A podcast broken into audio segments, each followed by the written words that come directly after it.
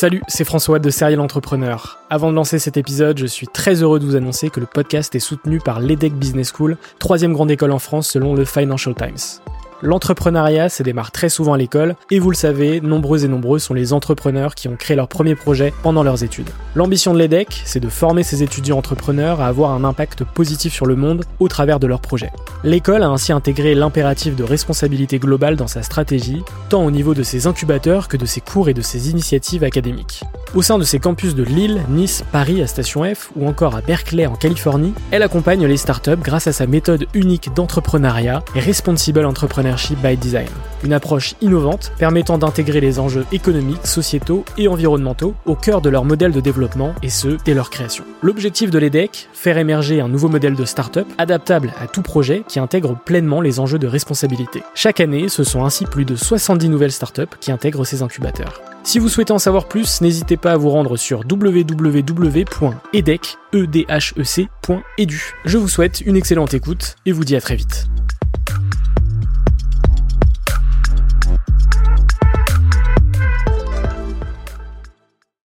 Bienvenue sur Serial Entrepreneur, le podcast des entrepreneurs.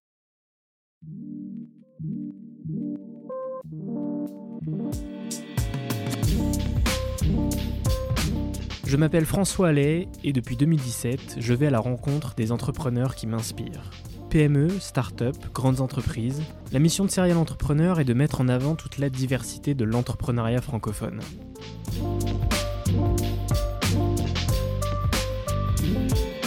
Bienvenue pour ce 74e épisode, j'espère que vous allez bien. Après cette petite semaine de pause, je vous retrouve pour cette nouvelle discussion.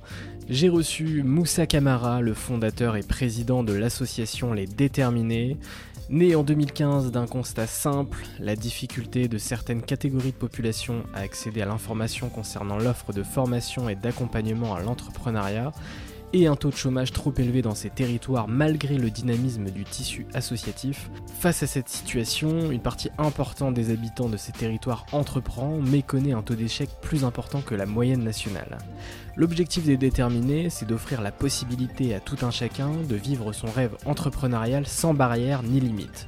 Il propose un programme d'accompagnement complet et gratuit avec des outils et des conseils concrets, ainsi que des ateliers de mise en pratique à chaque futur entrepreneur qui souhaite réussir. Le tout encadré par des intervenants experts et la mise à disposition d'un solide réseau de qualité. Aujourd'hui, les déterminés, c'est plus de 700 personnes accompagnées, plus de 60% de femmes, plus de 450 entreprises créées et plus de 80% d'entre elles sont encore en vie 3 à 4 ans après. La caractéristique clé de ce projet, vous l'aurez compris, c'est la détermination. Dans cet épisode, vous allez découvrir l'histoire de Moussa et ce qui l'a mené vers l'entrepreneuriat, à quel moment s'est-il engagé à vouloir faire bouger les choses et pourquoi, sa rencontre marquante avec Tion Nyang, un entrepreneur social qui l'invitera deux mois à Washington, l'importance d'être déterminé lorsqu'on est entrepreneur, le moment le plus difficile de son aventure entrepreneuriale. Ou encore les objectifs futurs des déterminés. Avant de vous laisser avec cet épisode, n'hésitez pas à vous abonner sur votre plateforme favorite, à mettre 5 étoiles sur Apple Podcast et Spotify, à partager l'épisode à votre réseau et à me rejoindre sur TikTok, serialentrepreneur, on est bientôt 10 000. Encore un grand merci à QuickBooks France, l'allié comptabilité des entrepreneurs qui est le sponsor du podcast. En description de cet épisode, vous avez moins 50% sur toute leur offre pendant 6 mois. Excellente écoute, prenez soin de vous et à lundi prochain. Comment tu vas, Moussa? Ça va et toi? Très bien, je suis très heureux de, t'accueillir dans, dans, Serial Entrepreneur. Merci, merci pour l'invitation. Ça faisait un moment que, que je voulais t'inviter dans le podcast. Euh, et, du coup, à nouveau là, donc ça va être cool. On va pouvoir retracer un peu ton parcours, euh, ton engagement associatif, ta détermination aussi, puisque ça sera un peu la, thématique globale du podcast. Donc, euh, donc ça va être plutôt cool. À chaque fois, je démarre par le parcours et je veux savoir un peu ce que tu as fait avant d'entreprendre. Bah, il y a bien longtemps. Alors, qu'est-ce que j'ai fait avant d'entreprendre Moi, en vrai, euh, j'ai toujours entrepris. Euh, euh, je suis rentré un peu dans, dans à la vie professionnelle, on va dire, après mes, mes études par l'entrepreneuriat. C'est comme ça que je, suis tombé dedans. À la base, en fait, quand je finis mes études de bac pro logistique, je sais même pas dans quoi je vais me projeter. Je vais me projeter. Et je fais une rencontre à ce moment-là. De cette rencontre, une discussion naît. Et de cette discussion, je me retrouve devant un, responsable d'une agence, euh, euh, d'une boîte euh, qui, faisait à l'époque du dépannage informatique et, et télécom. Et c'est comme ça qu'on me propose de mettre à mon compte et je crée ma boîte. Et sinon, avant ça, euh, à côté de mes études, j'ai toujours fait des petits jobs d'été. J'étais, je me débrouillais, quoi. À côté, euh, je partais pas en vacances l'été, donc euh, à partir de mes 16, 17, 18 ans, j'ai commencé à, à aller déposer mes CV dans des boîtes d'intérim pour faire des, métiers euh, de remplacement, de saison, etc. et tout, histoire de, m'occuper. Et voilà, après, moi, j'ai eu un parcours euh, assez classique. hein. Les cours, à côté de ça, je travaillais, je me débrouillais. Mais quand j'ai eu cette opportunité il y a, il y a 15 ans, un peu plus même là, de me lancer, bah, j'ai même pas réfléchi. euh, je me suis lancé et, et depuis, je suis suis plus jamais presque retourné travailler. Quoi. Ouais, pour, euh, Pour quelqu'un, dans, dans le cadre d'un. sa- J'ai Ouais. travaillé toute ma vie, mais bien sûr. pas, bien pas sûr. dans un cadre salarial. Toi, tu es né à Cergy-Pontoise, Ouais. d'une famille euh, malienne. Ouais. Euh, Est-ce que tu veux me parler un peu de, de ton enfance, de ton adolescence? Comment, comment ça se passait en fait? Est-ce que euh, Ouais. l'entrepreneuriat, tu, tu, tu visualisais ce que c'était? Ou dans cet écosystème-là Ouais, l'entrepreneuriat, en fait, personne ne visualisait. Moi, en tout cas, à mon époque, je on parlait pas d'entrepreneuriat Mm. comme on en parle aujourd'hui. C'est clair. Moi, je visualisais pas forcément ce que c'était l'entrepreneuriat, mais je savais, voilà, qu'il fallait beaucoup travailler pour, euh, pour, pour euh, s'en sortir, pour aspirer à ce qu'on qu'on voulait être. Et c'est vrai que moi, dans mon dans dans, dans, dans ma vie euh, de plus jeune, j'avais pas forcément de référence entrepreneuriale. Moi, dans ma famille, personne n'est entrepreneur. Mes parents n'étaient pas entrepreneurs. Je les voyais se lever travailler en tant que salarié. Mais euh, c'était une forme d'entrepreneuriat parce que quand vous n'avez pas tout, bah, vous vous débrouillez, bah, vous créez des choses, vous mettez votre énergie, votre force euh, ce qui vous motive à faire en sorte que vous puissiez payer votre loyer, vous puissiez nourrir votre famille et élever vos enfants dans les bonnes conditions.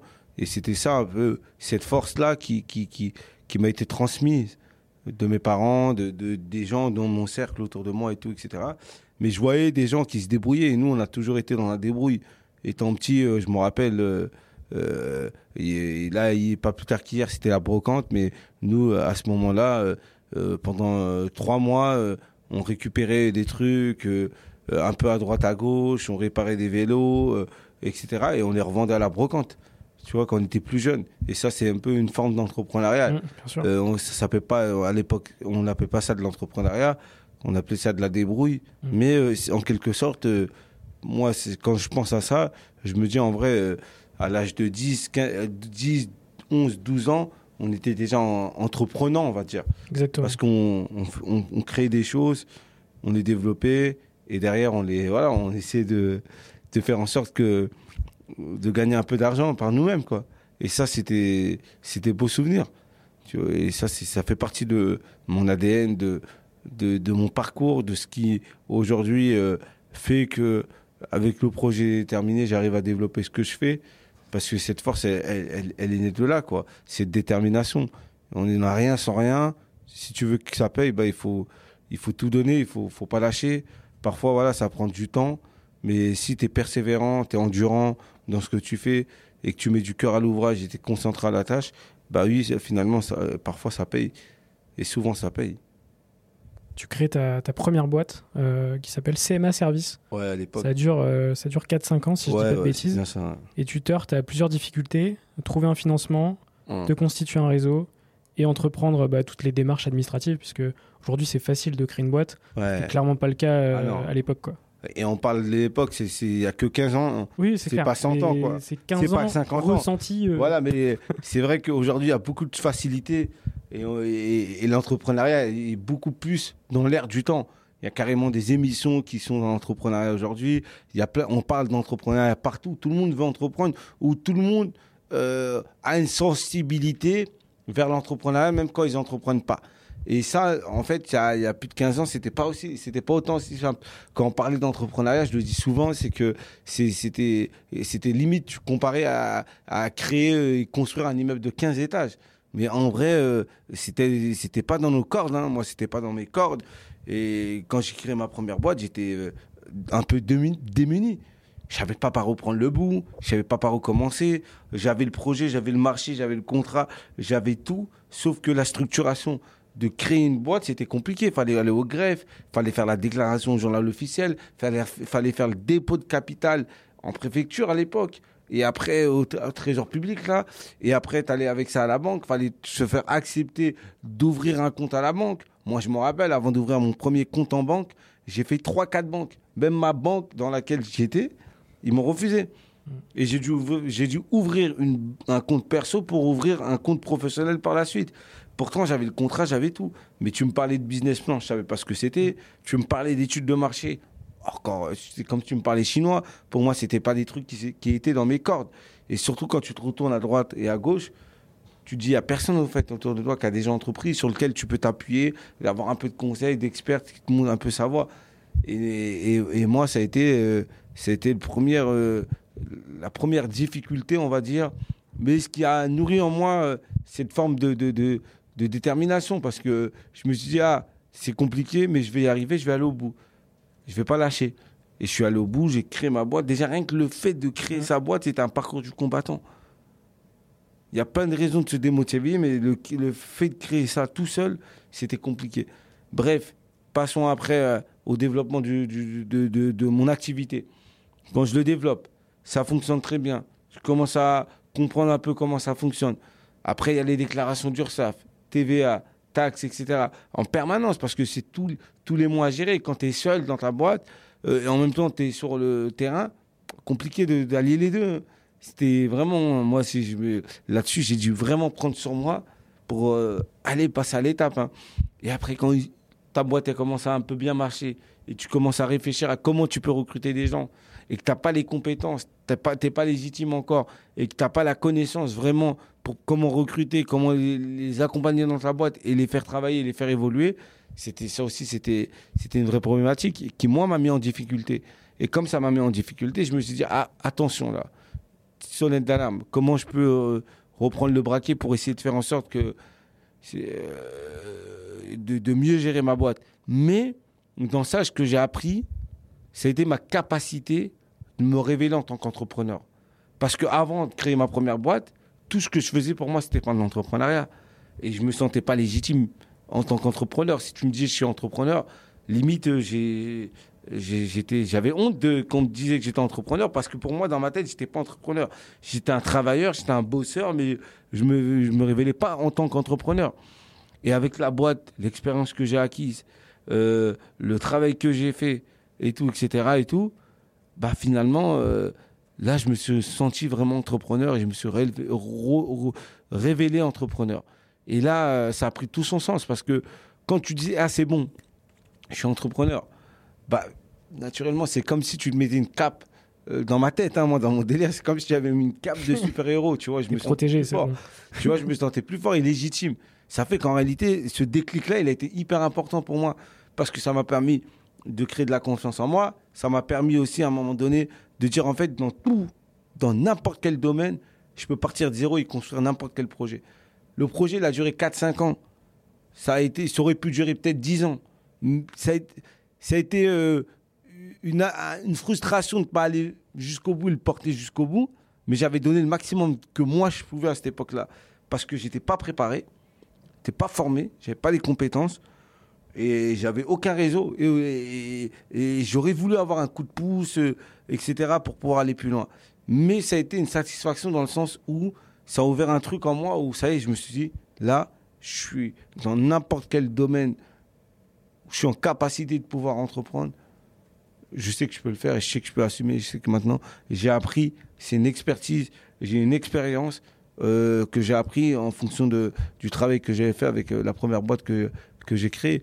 Et ça a été, pour moi, ça a été un élément extrêmement euh, important dans, dans, ma vie, euh, dans ma vie professionnelle, dans ma vie d'entrepreneur. Ouais, ça a été un super test, un super premier test ah ouais. en termes d'apprentissage. Et... Je pense que si j'avais pas eu ça, euh, je serais même pas là, là aujourd'hui.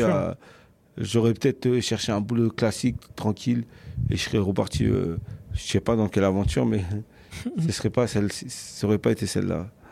Et ensuite, tu te lances dans l'engagement associatif et tu crées euh, l'association Agir pour réussir en 2007, si en je parallèle. En parallèle, ok. En parallèle, en parallèle de, euh, en parallèle de, ta première boîte. De la boîte, j'ai créé euh, AG, AGPR ouais. parce que moi, je vivais dans un quartier qui avait un contexte un peu particulier. Le quartier, tout le monde allait être relogé. Euh, c'était c'était un peu un contexte compliqué. Mm. Et, de là, en fait, je décide avec quelques amis de, de, créer une association pour retisser le lien social entre les habitants, participer, faire porter la voix des, des, des jeunes et notamment redonner une image positive du, de, mon quartier. Euh, par des actions positives, des actions citoyennes, etc. Ce qui a été hyper important parce que ça a été un, un moment fédérateur déjà dans le quartier, mais aussi à l'extérieur des quartiers. Parce que à Cergy-Pontoise, voilà, c'est une ville euh, depuis euh, c'est une ville de plus de 60 000 habitants où tu as 50% de la population, plus de 50% de la population, ils sont jeunes. Et du coup, moi, en créant une association dans cette ville-là, il y a un vrai potentiel en fait. Et là, je me dis en même temps que je suis entrepreneur la journée, le soir, pour moi, c'était important de me dire comment ma réussite, elle peut contribuer aussi à celle des autres et comment, avec mon engagement, avec ce que je fais, euh, je peux participer de la meilleure des manières pour améliorer les conditions de vie des habitants euh, de mon quartier, de ma ville, etc. Et là, je m'implique, je prends goût à cet engagement, je prends par la force des choses, j'ai été mis en avant. J'étais jeune, hein, j'avais 21 ans, euh, voilà, créer pareil une association, c'est comme créer une entreprise. Hein. Souvent, mm. euh, moi j'aime bien faire le lien parce que c'est les mêmes problématiques. Tu as des responsabilités, des gens comptent sur toi, euh, tu as un, conseil euh, d'administration à faire tourner, euh, tu as des gens qui viennent, qui repartent. Donc même si c'est du bénévolat, c'est autant, d'énergie qu'une entreprise. Et là, je me suis révélé aussi des, compétences de, de, de leader, de, fédérateur, euh, de quelqu'un qui est en capacité de mobiliser des gens autour d'un projet collectif, commun. Et ça m'a nourri. Et en fait, tu vois, l'expérience le, entrepreneuriale que j'ai eue, la première expérience entrepreneuriale, mon engagement associatif, derrière, en fait, euh, né les déterminer. Parce que c'est une suite logique, mmh. en fait, de, de, mon parcours personnel et professionnel et de mon engagement pour les autres. Et, et, et ça, ça a été pour moi euh, l'élément euh, accélération pour dire que en fait, moi là où je veux agir, c'est ça. Et quand quelques années plus tard, je crée les déterminés et tout, en fait, je me retrouve dans ce que moi j'ai pas eu quand j'ai voulu créer ma première boîte, le fait d'être isolé, d'être seul, d'avoir aucun réseau, de savoir pas quelle porte taper, euh, de me sentir pas forcément légitime. Et je me suis dit bon, dans mon cas, je, vois plein de gens qui ont de la créativité, ont des idées, ont des projets, ont de l'énergie, ont des compétences, mais qui savent pas comment passer l'étape. Parce qu'ils sont seuls, parfois isolés, parfois n'ont pas l'information, ils n'ont pas la connaissance. Et moi, mon but, c'était de pouvoir, en fait, faire en sorte de leur donner ces outils clés en main pour qu'ils puissent aller beaucoup plus loin dans leur projet, que ce soit une réussite ou un échec. Mais c'était de leur donner vraiment tous ces outils pour qu'ils puissent le faire. Et c'est comme ça que le projet des déterminés est né, mais on rentrera dans les détails un peu plus tard. Comme tu dis, c'est une suite logique en fait. Derrière, euh, derrière, il y a la même mission, il y a la même volonté d'engagement, il y a la même détermination, et tout est tout est relié quoi. Tout est relié. Avant de, de passer au, justement au déterminé, j'aimerais revenir avec toi sur un sur un fait marquant euh, de ton parcours. Euh, c'est en 2011, tu rencontres Chun Nyang, qui est un entrepreneur et entrepreneur social exactement, et ancien responsable des jeunes démocrates aux États-Unis, donc notamment auprès de Barack Obama et tu le rencontres lors d'une conférence à l'université de Cergy-Pontoise. Euh, Est-ce que tu veux me parler de cette rencontre et de, tout ce que ça t'a permis de faire par la suite?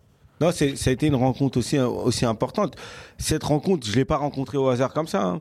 Je l'ai rencontrée parce que j'étais déjà euh, bien implanté à Cergy.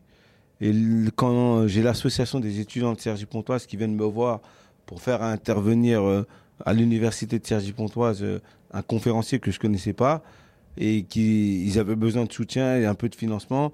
Moi, à l'époque, j'avais j'avais j'avais tissé des bons liens avec euh, la mairie de Cergy parce qu'on était très actifs et très mobilisés euh, sur sur nos sujets avec euh, la première association AGPR que j'ai créée. bah finalement ils viennent me voir, je leur donne un coup de main, je leur présente au maire adjoint qui s'occupe un peu des, des relations internationales. Et, et de là, ils arrivent à faire venir ce conférencier. Et il fait une conférence devant 500 élèves.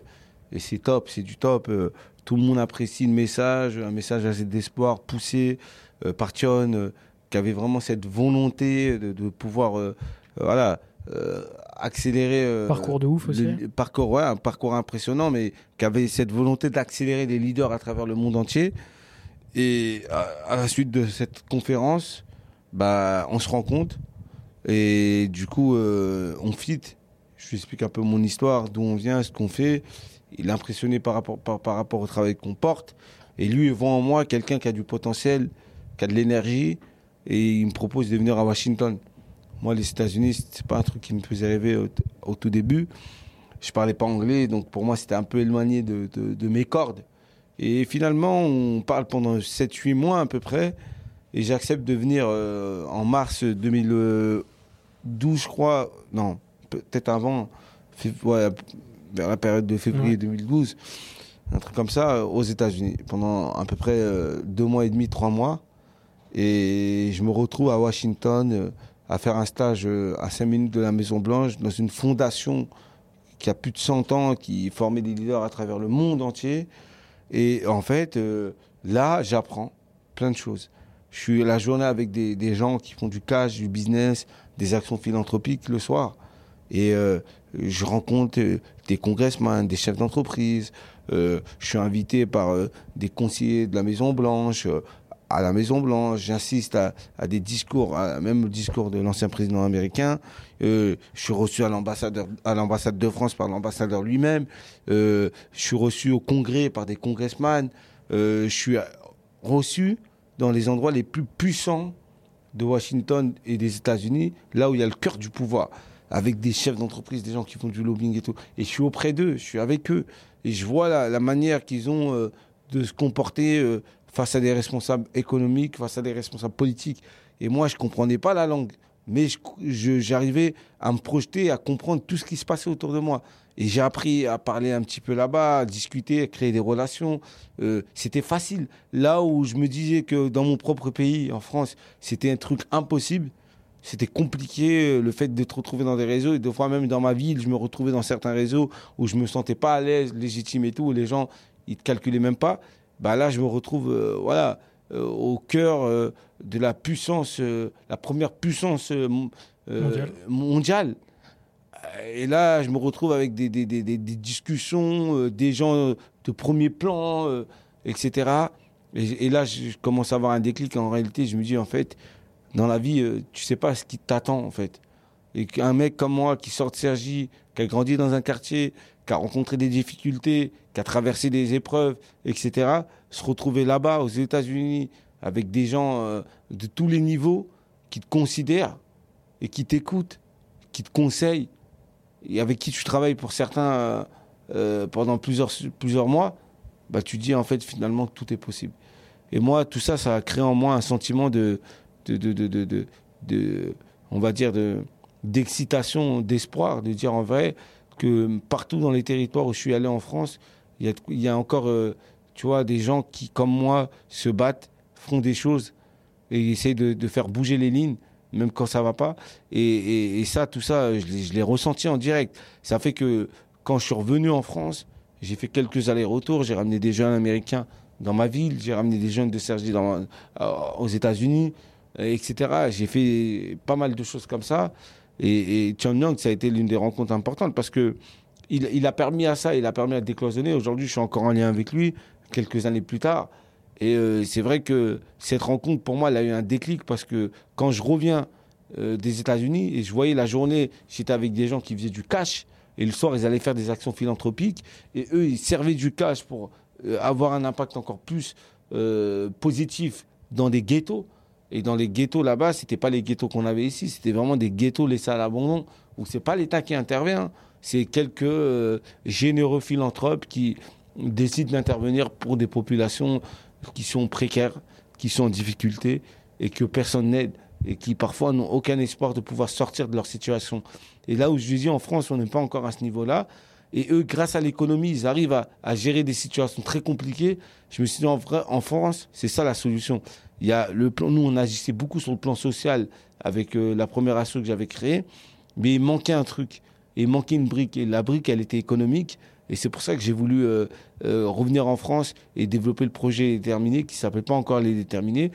En me disant, avec l'idée en tête de me dire que finalement, si on arrive à inverser la tendance, si on arrive à faire en sorte de, de remettre l'économie au cœur des quartiers, au cœur des territoires, on peut, on peut renverser la tendance et faire en sorte de, de favoriser une réussite sociale pour tous et à tous. Et ça a été ça le projet, l'essence du projet déterminé et de ma volonté de, de pouvoir euh, aller vraiment avec euh, une autre vision que euh, dans lequel j'intervenais de manière générale, mais plus sur un, sur un développement économique profond des, des, des, des, populations et des, et des territoires éloignés des bassins économiques d'emploi.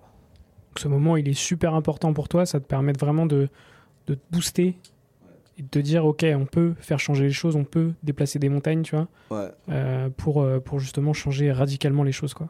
Bah ça a été euh, pour moi un moment c'était un moment important. Ça m'a révélé. Ça m'a ramené dans un dans un domaine qui moi il y a quelques années qui pensait je pensais que c'était inimaginable c'était pas possible c'était pas pour moi et je me suis posé ces questions là et finalement, ça m'a décloisonné, ça m'a permis de prendre en confiance en moi. Et du coup, euh, quand je développe les déterminés, avec cette idée de transformer le visage des quartiers euh, en quelques années par la voie économique, bah, j'y vais à fond. J'y vais en étant sûr qu'il y a un vrai besoin et que j'allais réussir cette mission. J'étais convaincu. Parce que c'est ce qui manquait. Tu, tu crées les déterminés en 2015 Ouais. 2014. 2014 ouais. Est-ce que tu peux me parler de, de ces premiers mois? Quelle était la mission de départ? Et quelle est la mission aujourd'hui des déterminés tu vois? Bah, 2014, l'idée commençait à émerger. J'avais cette volonté de, de pouvoir euh, voilà, le faire. Et en fait, la vision de départ, c'était de dire on va prendre un groupe de 15-20 personnes, des femmes, des hommes et des, femmes et des hommes, et on va les accompagner pendant, pendant X temps jusqu'au développement et à la création de l'entreprise à la base, ça devait être un projet one shot. Je savais pas ce que ça allait devenir. Mais pour faire ça, il me fallait un réseau économique. Je pouvais pas le faire de moi-même. C'était pas possible. Parce que euh, moi, quand bien même l'expérience que j'ai eue en tant qu'entrepreneur, je suis pas formateur. Je suis pas intervenant. Et je maîtrise pas tout l'aspect de la chaîne de valeur de la création d'entreprise. Ça, je le, le maîtrise pas. Donc, ce que j'ai voulu faire, c'était vraiment euh, de, de, de, de, créer vraiment ce réseau en, fait une passerelle entre le monde économique et les entrepreneurs. Moi, l'idée, c'était pas de recréer un écosystème économique à côté d'un autre écosystème économique qui existe, qui est présent, avec qui, euh, voilà, pour moi, il fallait travailler. C'était de créer vraiment une passerelle entre des jeunes et des moins jeunes motivés à entreprendre et le, monde économique. Et pour ça, il me fallait rentrer dans un réseau, il me fallait des contacts. Et ça, j'avais pas. Au début, je regardais autour de moi, dans ma ville, on me disait, ouais, mais c'est pas pour vous, euh, ramenez-nous des, jeunes, nous, on va pouvoir les accompagner. je ramenais des entrepreneurs, ils revenaient, ils étaient frustrés parce qu'on les avait pas compris, parce qu'on les avait pas écoutés, parce que c'était senti peut-être méprisés. Et je me suis dit, bon, là, je suis en train de cacher un truc, il faut réfléchir de manière différente. Et on peut plus se substituer à ce qui, à ce qui existe, déjà, qui font pas le boulot que nous, on aimerait qu'ils fassent. Et là, euh, je fais une rencontre, euh, celle de Pierre Gattaz, que je rencontre à l'époque, qui venait d'être élu président du MEDEF. Et quand je le rencontre, je lui parle de mon projet. Il me dit, moi, je ne connais pas très, très bien la question des quartiers et des territoires, mais par contre, c'est un sujet qui me touche et je peux t'aider à développer euh, ton réseau économique. Et là, il, m'ouvre toutes ses portes généreuse, euh, généreusement. Et du coup, euh, ça me permet d'accélérer le projet terminé parce que je rencontre des chefs d'entreprise de premier plan, je rencontre des entrepreneurs, je rencontre des intervenants, je parle du projet, je fais des réunions, je discute, je construis un modèle et tout, etc. Et de là, ça part. Ça part. Première formation, six semaines de formation MEDEF avec une quinzaine de jeunes qu'on choisit, triés sur le volet. Sur 30, on a pris les plus motivés, les plus déterminés qui avaient un projet entrepreneurial. À l'issue de la formation, 7 d'entre eux créent leur boîte. Sur 15. C'est énorme, énorme, pour nous. C'était énorme, on ne s'attendait pas à un tel succès. On ne s'attendait pas à une transformation profonde des hommes et des femmes qui sont rentrés dans cette formation, et surtout un sentiment d'attachement et d'appartenance au mouvement qu'on était en train de créer avec les déterminés. Et ça a commencé par là. Et là, en fait, quand j'ai vu ça, et moi, à la base, je me suis dit, bon, on va accompagner 15 personnes dans mon entourage, de Sergi, de ma ville, etc. Et après, on verra ce que le projet devient. Ça devait s'arrêter là, on ne savait pas que ça allait continuer. Et ça a tellement bien marché, tout le monde bluffait des résultats. Je me suis dit, on ne pouvait pas s'arrêter là, il fallait qu'on continue. Et après, l'année d'après, on crée encore une promo. 16 personnes. Ça se développe, ça marche encore mieux. Il y a de plus en plus de monde. Il y a de la, un peu de médiatisation, etc. Le projet, il monte. Troisième année, on relance. Quatrième année, cinquième, euh, troisième promotion, euh, quatrième, cinquième promotion, excuse-moi. Parce qu'en une année, on en a fait deux parfois. Tu vois, et après, il y a eu une grosse montée en charge. Et là, l'histoire a commencé à s'écrire. Et, le projet, il a énormément évolué du début à la fin. Mais il est resté avec la même ADN. C'est-à-dire cette volonté de décloisonner, de faire tomber les a priori et les barrières entre des, des gens qui veulent rentrer dans le monde du business et dans l'économie et un écosystème qui est assez riche, qui, qui, est très peu divers et qui, dans lequel il faut pénétrer, il faut, faut, faut, casser les, codes, il faut essayer de créer des passerelles. Été ça le but. Et Staden, il est toujours resté parce que en quelques années, aujourd'hui, il est terminé. Euh, c'est un, on fait partie des acteurs forts de l'entrepreneuriat inclusif en France. On a réussi à s'inscrire dans le paysage entrepreneurial. On ne peut pas parler de création d'entreprise, de développement euh, à l'entrepreneuriat sans penser ou sans évoquer les déterminés. Donc le travail sur ça, il a été fait, il a marqué les esprits. Il y a beaucoup d'initiatives après qui se sont nées derrière euh, euh, les déterminés sur l'entrepreneuriat et même aujourd'hui des, des, des, structures étatiques voire régionales et tout, etc., qui développent des, structures régionaux, qui développent des programmes autour de l'entrepreneuriat. Et moi, je pense qu'avec les déterminés, on a contribué aussi avec les profils qu'on a accompagnés, avec les modèles qu'on a mis en avant, ceux qui, ont réussi, ceux qui n'ont pas forcément réussi, à démocratiser un peu l'entrepreneuriat en France, de le rendre accessible. Ça a été ça. Nous, c'était pas de se dire tout le monde peut être entrepreneur, tout le monde mm. doit devenir entrepreneur, mais ceux qui, qui, qui ont cette appétence-là, ceux qui ont cette volonté-là, ceux qui ont cette énergie-là, de leur permettre de le faire dans les bonnes conditions. Ça a été cette mission chez les déterminés et ça a toujours été et c'est toujours et ça sera toujours cette mission euh, au sein des déterminés qu'on continue à apporter sur les territoires parce que on a développé en Ile-de-France, mais aujourd'hui on se développe dans, dans, toute la France. Mais le travail n'est pas fini, c'est un travail qui est très long mm. et c'est beaucoup d'investissement, de sacrifices. J'ai moi, ce que je fais, c'est de l'entrepreneuriat. Je suis, si on me présente, je moi, je me définis comme un entrepreneur. Je suis un entrepreneur. Je me lève le matin, je suis passionné par ce que je fais. Je suis un créatif, je crée des choses. Parfois ça marche, parfois ça marche pas. Je repars de ce qui marche. Ce qui a, ce qui a moins bien marché, je me pose la question, je réfléchis pourquoi ça n'a pas bien marché? Et après, on y va. Et c'est ça, être entrepreneur, c'est être créatif, prendre des risques, pas rester dans, dans, dans, dans, dans ces prérequis où on est sûr de tout, mais parfois euh, sortir de là, se bousculer, etc., prendre des, prendre des coups, renvoyer un peu de coups, tu vois. Pour moi, je le vois un peu comme ça. C'est de la boxe. C'est un peu de boxe, c'est un peu de, tu vois, de, de, de c'est pour ça que, pour moi, le sport, il est très, très important dans la vie d'un entrepreneur. Moi, quand je fais du sport et j'entreprends, je suis encore beaucoup plus performant. Je suis plus réactif, je suis moins fatigué, je suis plus dynamique. Et c'est comme un sportif de haut niveau, tu vois, il s'entraîne pour, pour viser le top.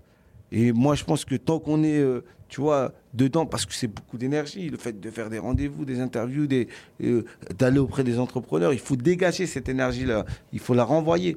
Elle est importante. Et ça, si tu es fatigué, tu n'es pas dans les bonnes conditions et tout, tu peux pas le faire. Le nom du projet, il est complètement logique. C'est quoi pour toi l'importance d'être déterminé dans l'entrepreneuriat, mais aussi dans la vie, tu vois? Bah Pour moi, c'est, c'est, c'est devenu un, un état d'esprit, la détermination c'est un mot d'ordre. Chez moi, en fait, pour moi, euh, tout ce que je fais, que ce soit entrepreneurial ou pas entrepreneurial, quand on n'est pas déterminé, on le fait, ça veut dire on ne le fait pas à fond. quoi. Quand tu dis tu es déterminé, tu es téméraire, ça veut dire que tu vas pas lâcher. Ça va être dur, mais tu vas pas lâcher. Tu vas mettre, tu vas mettre tout ce que tu peux, toute ton énergie pour arriver au bout. Et quand tu as dit déterminé, tu as tout dit en fait. Déterminé à réussir, déterminé à aller au bout, déterminé à gagner ou à perdre mais tu, vas jusqu'au bout, quoi. Et c'est ça qui est, pour moi qui est fort dans ce mot-là. C'est pour ça qu'on a voulu appeler ce projet-là les déterminés, parce que c'était la caractéristique qui, est la, qui doit être la première caractéristique chez un entrepreneur. Un entrepreneur qui n'est pas déterminé, c'est un entrepreneur qui ne réussit pas. Pour réussir, il faut avoir l'idée, il faut avoir le projet, parfois il faut avoir le réseau et les moyens, mais il faut surtout avoir de la détermination et de l'énergie. Dans tout. C'est nous, tu n'y arrives pas. Tu peux avoir le réseau, le projet, l'envie, mais si tu n'as pas la détermination, à un moment donné, tu vois, ça va te manquer. Ouais, je suis totalement aligné avec ce que tu as dit. Euh, pour revenir un peu euh, justement sur le, projet, sur l'association, est-ce que tu peux me donner un peu quelques chiffres euh, aujourd'hui sur l'assaut et un peu les objectifs futurs? C'est quoi la, mission des prochains mois, des prochaines années de transformer tout cet environnement en fait?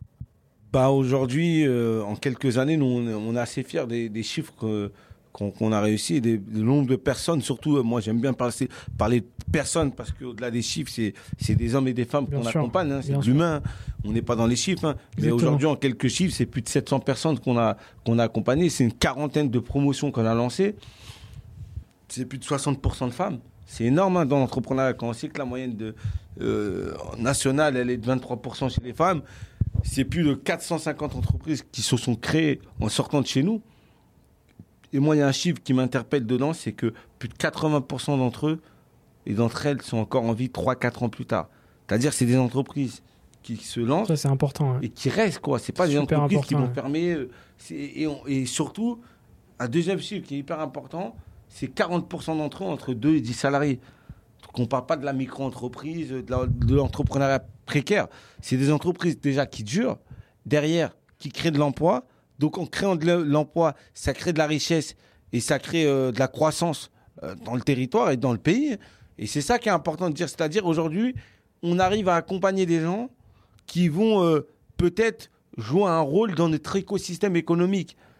Et ça, c'est important pour moi. Et c'est ce que nous, on a voulu faire avec les déterminés, c'est de mettre dans la lumière des profils qu'on n'avait pas l'habitude de voir aux avant-gardes. C'est aussi permettre à des hommes et des femmes de développer leur propre leur propre emploi en créant, en créant leur entreprise, mais c'est aussi de permettre à d'autres d'en créer et c'est de faire en sorte qu'il y ait vraiment cette dynamique un peu plus entrepreneuriale qui soit beaucoup plus globale, avec, alignée avec des valeurs.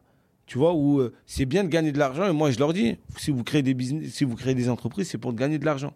Mais par contre, derrière, c'est le sens qu'on met et de ce qu'on veut euh, nous redonner ou, redistribuer ou accompagner cette dynamique entrepreneuriale partout euh, euh, pour les autres. Parce que nous, les déterminés, on n'a pas vocation à être partout. Aujourd'hui, on est dans une quinzaine de villes en France. On va être dans les 20 plus grandes villes dans quelques années. On va, là, on arrive après cette année, on va former 700 personnes. Donc, on va doubler le nombre de personnes qu'on a accompagnées depuis le début parce que c'est une forte croissance et on se développe en même temps. L'objectif, c'est d'ici 2025, c'est former plus de 1000 personnes par an et c'est d'être dans les 25 à 30, entre 25 et 30 plus grandes villes de France en déployant ce projet-là. Donc, il y a une vraie capacité à monter. L'objectif, c'est dans les cinq prochaines années, c'est d'arriver à 5 à 10 000 personnes accompagnées euh, autour de la création d'entreprises. Et c'est possible. C'est possible parce que les résultats seront là, la méthodologie, on l'a, l'accompagnement, là, on est en capacité de, de bouger assez vite parce qu'on crée des taxes force dans chaque territoire sur lesquels on s'implante en local. Le réseau, on l'a. Et on est en capacité de sortir des, des, des, des, vrais pépites de nos programmes. Moi, je le dis souvent, parfois dans les interviews, pour m'amuser comme ça, en déconnant, mais j'en suis sûr que la prochaine licorne, elle viendra de chez nous. Elle viendra des quartiers, en tout cas. Des déterminés, je sais pas, mais elle, peut venir aussi des quartiers ou des territoires ruraux, des gens qu'on n'a pas forcément euh, l'habitude de voir dans les réseaux traditionnels, euh, tech, euh, French tech, etc., avec un parcours linéaire semblable. Et je pense que c'est ça qu'on a besoin. Mmh, et c'est possible. Tu vois, nous, on essaie de faire notre part. les entrepreneurs bossent beaucoup. Mais derrière, moi, je pense qu'il faut bousculer le système. Il faut laisser la place. Il faut faire en sorte que ces hommes et ces femmes peu importe le parcours, puisque à partir du moment où elles ont l'idée, le projet, la motivation, faut qu'elles impulsent et qu'elles développent et qu'elles poussent au maximum. Et ça, il faut le faire en, collectif. Seul, c'est compliqué, mais en collectif, on peut pousser beaucoup de choses. Ok, donc la suite, c'est le charbon, le charbon, le charbon, quoi. La suite, c'est le charbon. On continue. De toute façon, on n'a pas arrêté. Le travail n'est pas fini. Bien sûr. Voilà, euh, on est, on est, on est à la tâche. Hein. On est, on est constamment à la tâche parce que il y a tellement de gens qui souhaitent se faire accompagner, euh, de développer des business. Tous les jours, il y a des, nouvelles idées. Après la crise qu'on a traversée il y a deux ans et qu'on continue à traverser, celle, d'aujourd'hui, je pense que euh, c'est un temps où faut se réinventer. C'est un temps où on est en capacité de redistribuer toutes les cartes. C'est un temps où ça peut laisser aussi des espaces. Parce que derrière chaque crise, il y a des opportunités. Et ça, si, c'est important. Donc moi, je, suis extrêmement convaincu qu'on fera plus. On a vu avec les crises, on n'a jamais eu autant de candidatures ou des gens qui tapent à notre porte pour se faire accompagner.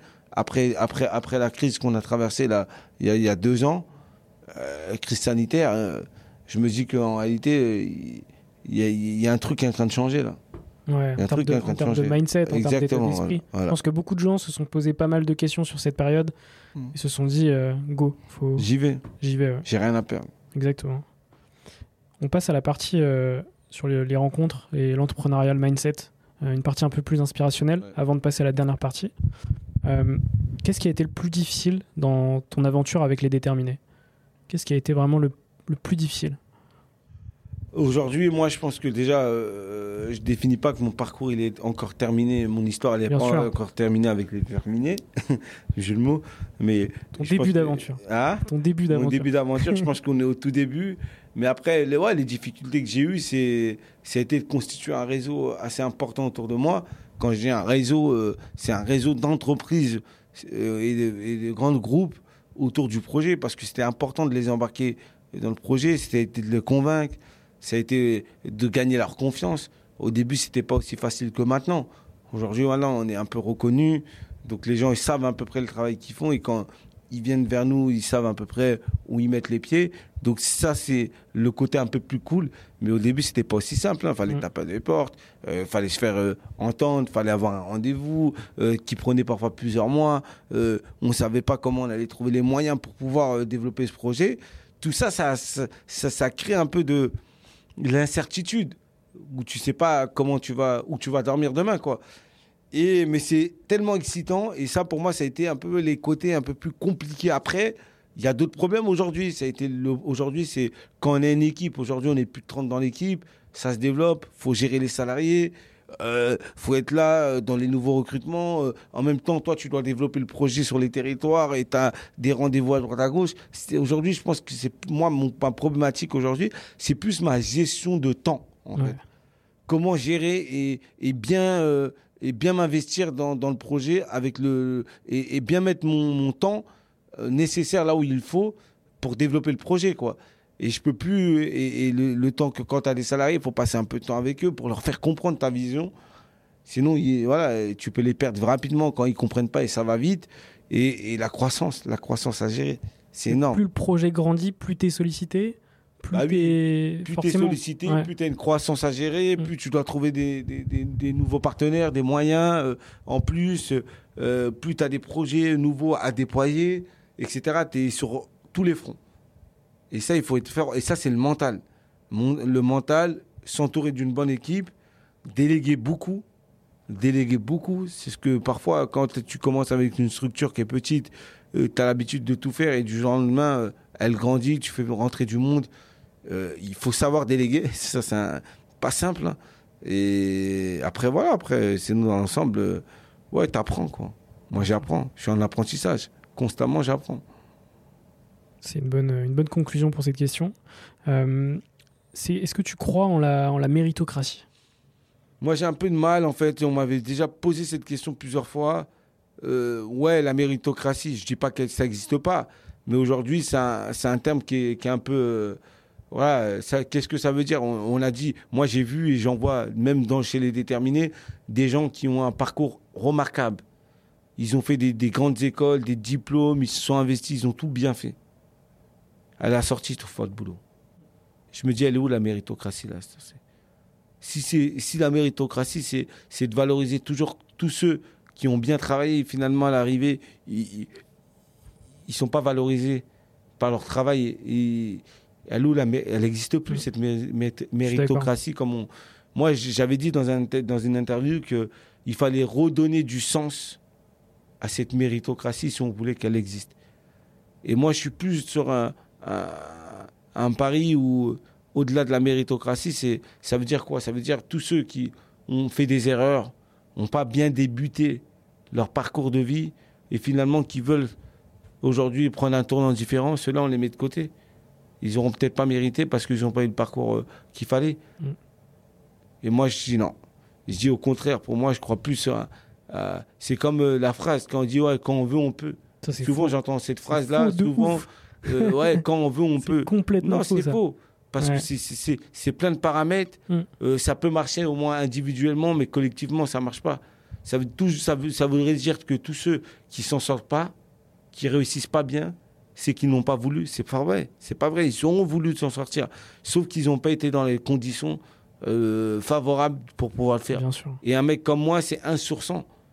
Or qu'il y en a, ils ont encore deux fois plus de potentiel, d'énergie que moi, mais qui n'ont pas eu les mêmes opportunités au même moment.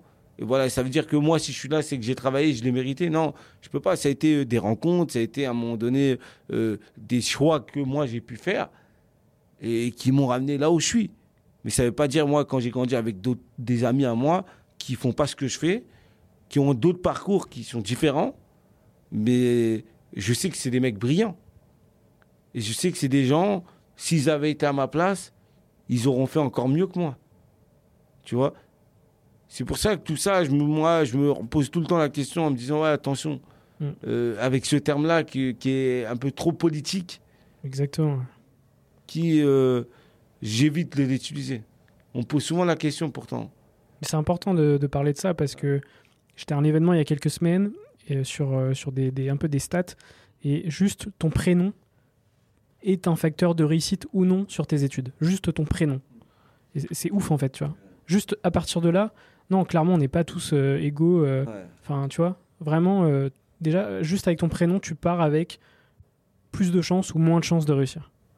C'est ouf.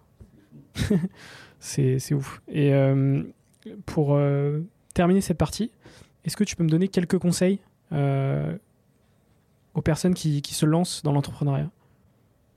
Bah Moi, le conseil que je peux donner aux personnes qui veulent se lancer dans l'entrepreneuriat, si vous avez la possibilité de vous faire accompagner, d'être entouré ou d'aller dans des événements où on va parler un peu d'entrepreneuriat, il faut y aller. Il ne faut pas rester seul. Ne croyez pas que vous avez une idée, qu'il faut en parler à personne, qu'il faut la garder dans votre coin. Il ne se passera jamais rien. Au contraire, moi, je ne donne pas de conseils parce que chacun a son parcours et sa ligne à faire. Mais moi, euh, par mon expérience, là où j'ai mieux réussi, c'est quand j'ai rencontré des gens, c'est quand j'ai discuté, j'ai parlé avec des gens. Quand j'avais aucun réseau, je me suis intéressé à aller à des événements ou à des trucs qui m'ont permis d'écouter ou, des conférences ou j'ai écouté plein de choses. Et, ça, en fait, ça m'a énormément aidé. Mais derrière, euh, derrière ça, ça a, été, ça a toujours été l'exécution. C'est-à-dire, ouais, j'ai mon projet, même s'il n'est pas parfait, j'exécute, je mets en place. Et surtout, je, dans, dans, le marché dans lequel je veux me lancer, je l'étudie. Il faut que je maîtrise dans quoi je veux me lancer, que je connaisse le marché, je connaisse la taille du marché, que je connaisse euh, les, les, coûts. Est-ce que c'est un, un, marché à croissance ou à décroissance? Est-ce que c'est un marché, un marché d'avenir ou un marché passé? Tu vois, je me renseigne un peu sur tout ça pour arriver avec moi, mon idée, une plus-value, etc. Et du coup, tout ça, ça, ça se fait sur le terrain. Et moi, je ne suis, moi, je suis pas quelqu'un qui va passer des temps à dans la réflexion, à écrire des trucs. je viens, j'ai une idée, j'essaie de la mettre en place. Et en mettant en place, des fois, je trouve des, des, des, des, des résultats, soit ça marche, soit ça marche pas. Mais c'est comme ça. Moi, c'est le conseil que je donne. Vous avez l'idée, c'est très bien.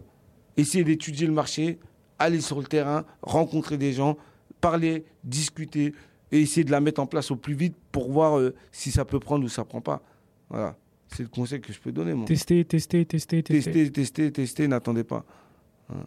On passe à la dernière partie du podcast, euh, dernière partie de notre échange, euh, avec quelques petites questions rapides. la première, c'est est-ce que tu as un livre à me conseiller?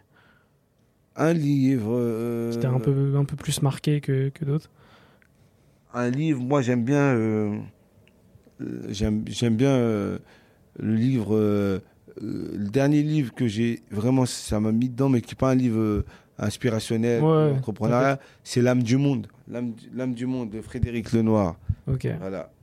C'était, c'était l'un des livres qui m'a, que j'ai lu là, en prenant les transports, mes avions, mes déplacements et tout, qui m'a beaucoup, qui m'a fait beaucoup de bien. je me reconnaissais dans plein de phrases, dans plein de choses et tout, etc. Et c'était top. Voilà, je vous le conseille. C'est noté.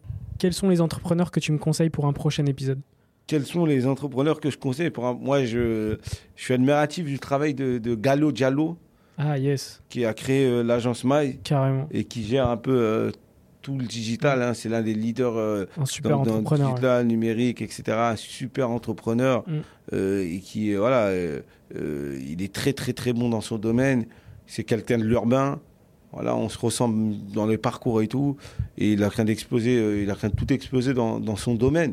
Et je pense que des profils comme ça, c'est des gens qu'il faut mettre en avant. Après, euh, chez les déterminés, euh, il y a Yasmine qui a créé sa, sa, solution de de, de, de, de, véhicules du dernier de livraison du dernier kilomètre, avec beaucoup de femmes qu'elle recrute, avec des, des véhicules propres, etc., qui est dans l'air du temps. Il y en a pas plein d'autres hein, que je pourrais en donner. Hein. Il y a Bénédicte avec Jardin et la Recette qui crée des petits potagers chez les particuliers et qui fait un, un, travail remarquable euh, entre voilà, des, circuits courts entre les, les, les, les, particuliers et tout. Et, il y en a plein d'autres. Hein. Et pour, euh, pour conclure notre échange, c'est quoi pour toi un entrepreneur? Pour moi, un entrepreneur, c'est quelqu'un qui, qui crée des choses, qui se lance, euh, qui a pas peur de, qui prend des risques. C'est quelqu'un qui, qui, qui, qui attend pas qui, qui, se lève tous les matins en ayant une idée ou un projet, en essayant de la développer, de la mettre en place. C'est quelqu'un qui c'est pas forcément créer une entreprise, c'est quelqu'un qui, qui s'engage pour les autres, mais qui, qui est en capacité de d'être force de proposition sur plein de choses en, en, créant les conditions pour pouvoir y aller. C'est quelqu'un qui se bouge, c'est quelqu'un qui, qui, attend pas, euh, et c'est quelqu'un déterminé pour moi, un entrepreneur. Bah, écoute, ce sera la parfaite conclusion de, de notre échange. Euh, où est-ce qu'on peut te retrouver aujourd'hui sur Insta, sur LinkedIn, sur, les, sur les déterminés, exactement Ça et tout, voilà. Et puis, euh, et puis voilà, ben on se retrouve prochainement sur Serial. C'était vraiment un plaisir, Moussa. Un vrai plaisir, merci à toi. Ciao, ciao. Merci pour l'invitation.